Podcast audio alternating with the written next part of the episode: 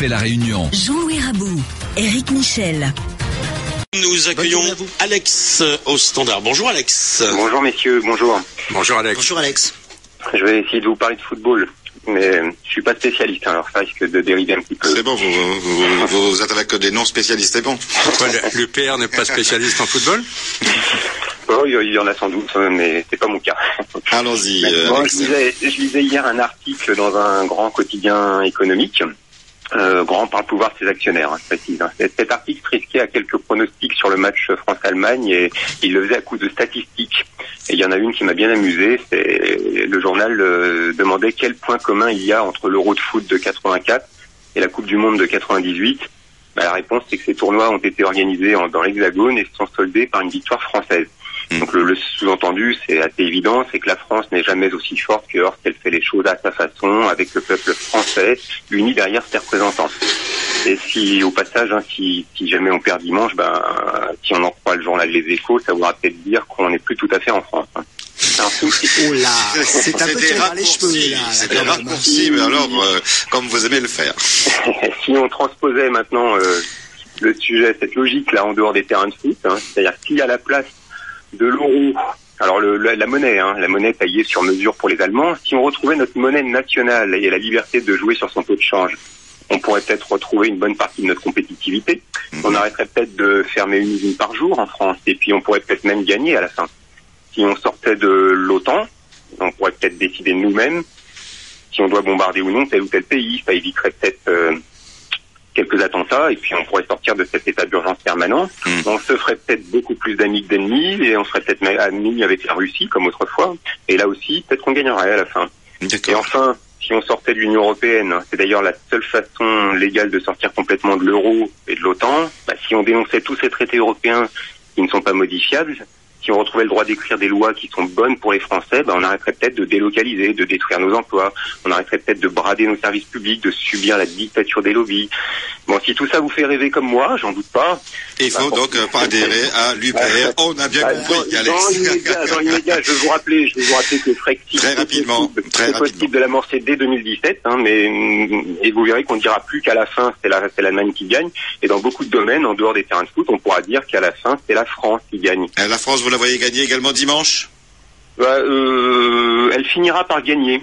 Non, mais dimanche, il faut qu'elle gagne ou elle perde. Il n'y a pas, il y a pas de... Oui, oui, mais moi je vais au-delà. Il faudra qu'elle choisisse le bon candidat en 2017. Non, je vous parle pas de la politique, euh, Alex. On peut quand même vous parler d'autre chose dans votre vie, j'espère. Euh, Donc, on parle Oui. de football. Enfin, France, Portugal. Vous choisissez qui et vous voyez quel, quel pronostic Je, je, choi- je choisis le patriotisme français, même si euh, le foot, au fond, j'en ai pas grand-chose à foutre, mais, mais je, je choisis la France.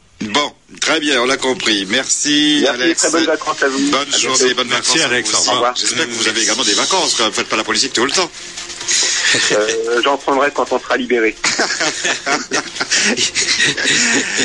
Moi, si, Jean-Louis, allez, vas-y, si Jean, lancez-vous. si Jean croit à Alex, je pense que son plus grand plaisir serait de voir en finale, en fait, la France affronter la France. Ça.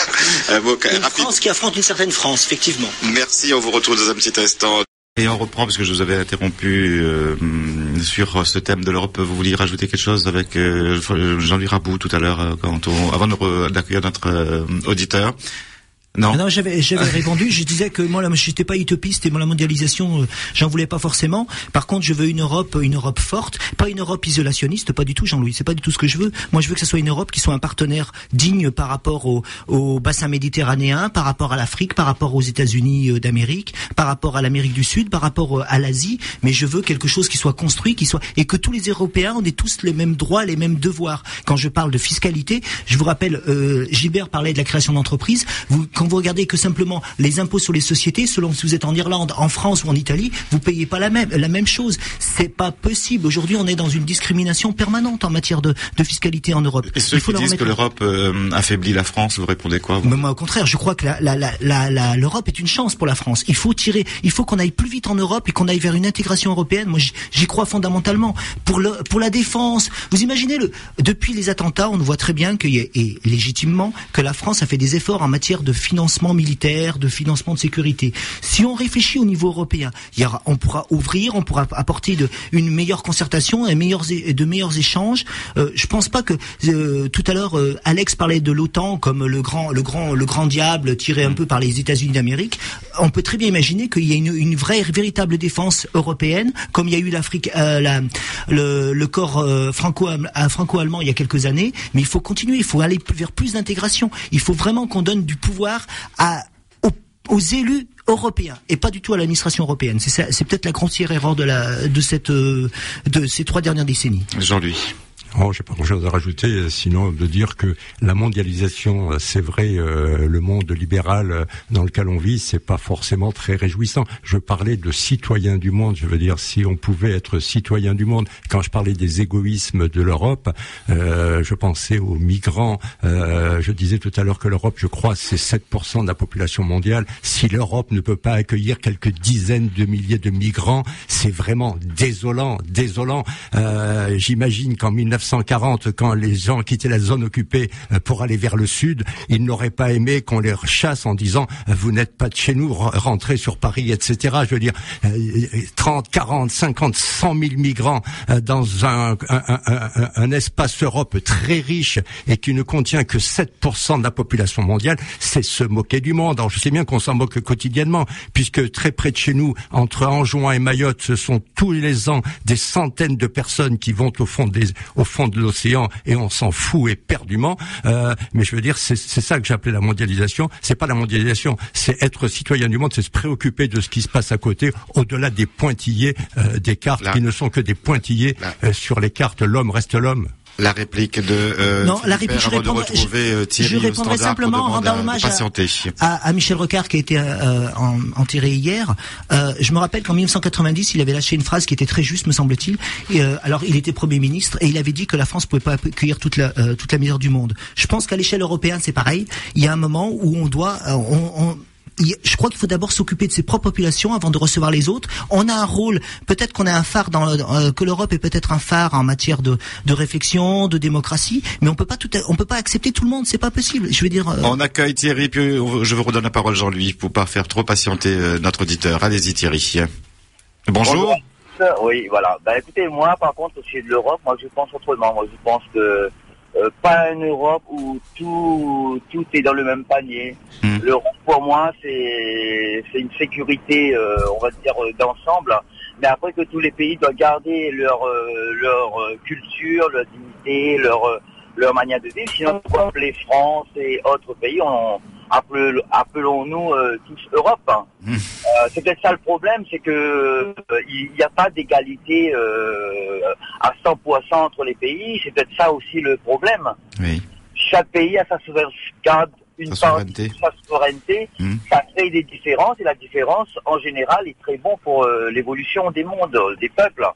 Donc pourquoi vouloir toujours tout partager, tous tous pareils, tous de la même couleur, c'est pas possible. Hmm. C'est pas possible à mon avis. hein. Et c'est peut-être c'est ça l'Europe euh, aujourd'hui qui pose problème, parce qu'on fait croire à tout le monde que voilà, euh, là où on sera dans dans, dans l'Europe, euh, on sera toujours euh, logé à la même enseigne, euh, etc., etc. Et moi je pense que c'est pas vraiment une bonne idée. L'Europe euh, de la sécurité, oui. Je dirais de la solidarité, oui, mais à partir euh, et après que chacun garde sa souveraineté. Dans les domaines, on a bien compris. Avec ces différences, Mm, ben, si on a plus de différences, euh, je vois pas trop euh, l'intérêt. Il faut qu'on garde, sinon il nous faudra des, des, des, euh, des, des dizaines, peut-être des centaines d'années avant que tout ça se soit, euh, soit réuni en fait. On peut pas le réunir comme ça. Une, réaction rapide, après je vous redonne la parole Thierry. Oui, Thierry.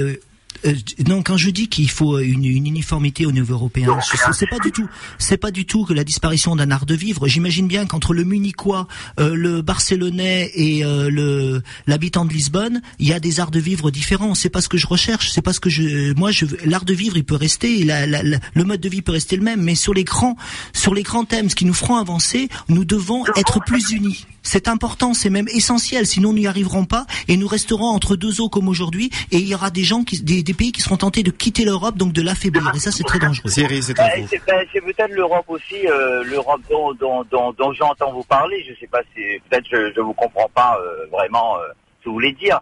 C'est peut-être cette Europe-là qui fait euh, qui fait un effet aimant et qui attire euh, justement euh, tous les gens qui sont autour et puis qui se dit bah écoutez euh, euh, voilà c'est l'Eldorado euh, au lieu de, de les inciter à développer leur chez eux euh, tout simplement euh, voilà on a fait l'Europe euh, comment dire ça moi cette Europe là moi ça me plaît pas vraiment D'accord. moi, je suis pas de cette Europe là moi je veux une Europe euh, une Europe euh, je veux dire comme je disais de sécurité mais pas l'Europe qui règle tous les problèmes de tout le monde. C'est pas possible. Les pays doivent avoir s'assumer et aussi comme ils l'ont fait avant l'Europe d'ailleurs. Hein. Voilà. Thierry, vous avez, vous avez, vous avez la chance d'être notre dernier auditeur de cette saison, donc à vous de conclure cette, de, de belle manière cette saison. On refait la réunion. Je vous écoute. Voilà, ben, bonnes vacances. Tout simplement. Bonne conclusion. voilà. Bonnes vacances à vous aussi, Thierry. À très bientôt. Jean-Louis, sur l'Europe, vous vouliez intervenir tout à l'heure également. Désolé de vous avoir Alors interrompu. déjà par rapport à ce que dit euh, Thierry, pour dire que si euh, beaucoup de populations euh, viennent ou veulent venir en Europe, c'est que sortons du pessimisme ambiant. Euh, L'Europe est riche. L'Europe est en paix et c'est pour ça qu'autant de populations euh, euh, pourchassées, euh, euh, qui crèvent la faim dans leur pays, euh, qui subissent la guerre civile ou la guerre tout court, euh, veulent venir en Europe. On ne vient pas par hasard en Europe, on vient en Europe parce que l'Europe est riche, répétons-le, riche, et qu'elle est en paix. Et je pense que la paix, c'est quand même euh, une chose essentielle. Pour revenir sur ce que disait Philippe, j'adhère à tout à fait à, à- à son propos, à aller vers une Europe plus, euh, comment dirais-je, plus uniforme.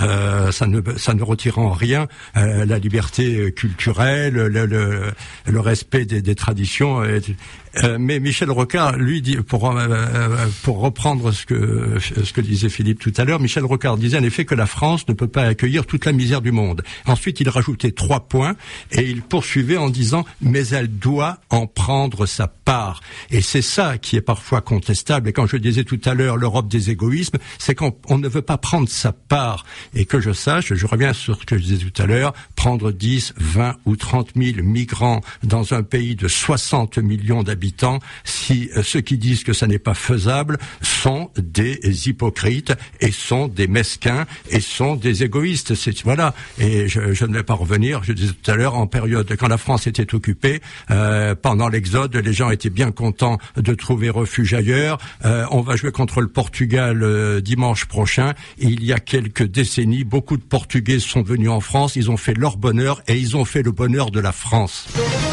Sur RTL Réunion, On refait la réunion. Jean-Louis Rabou, Éric Michel.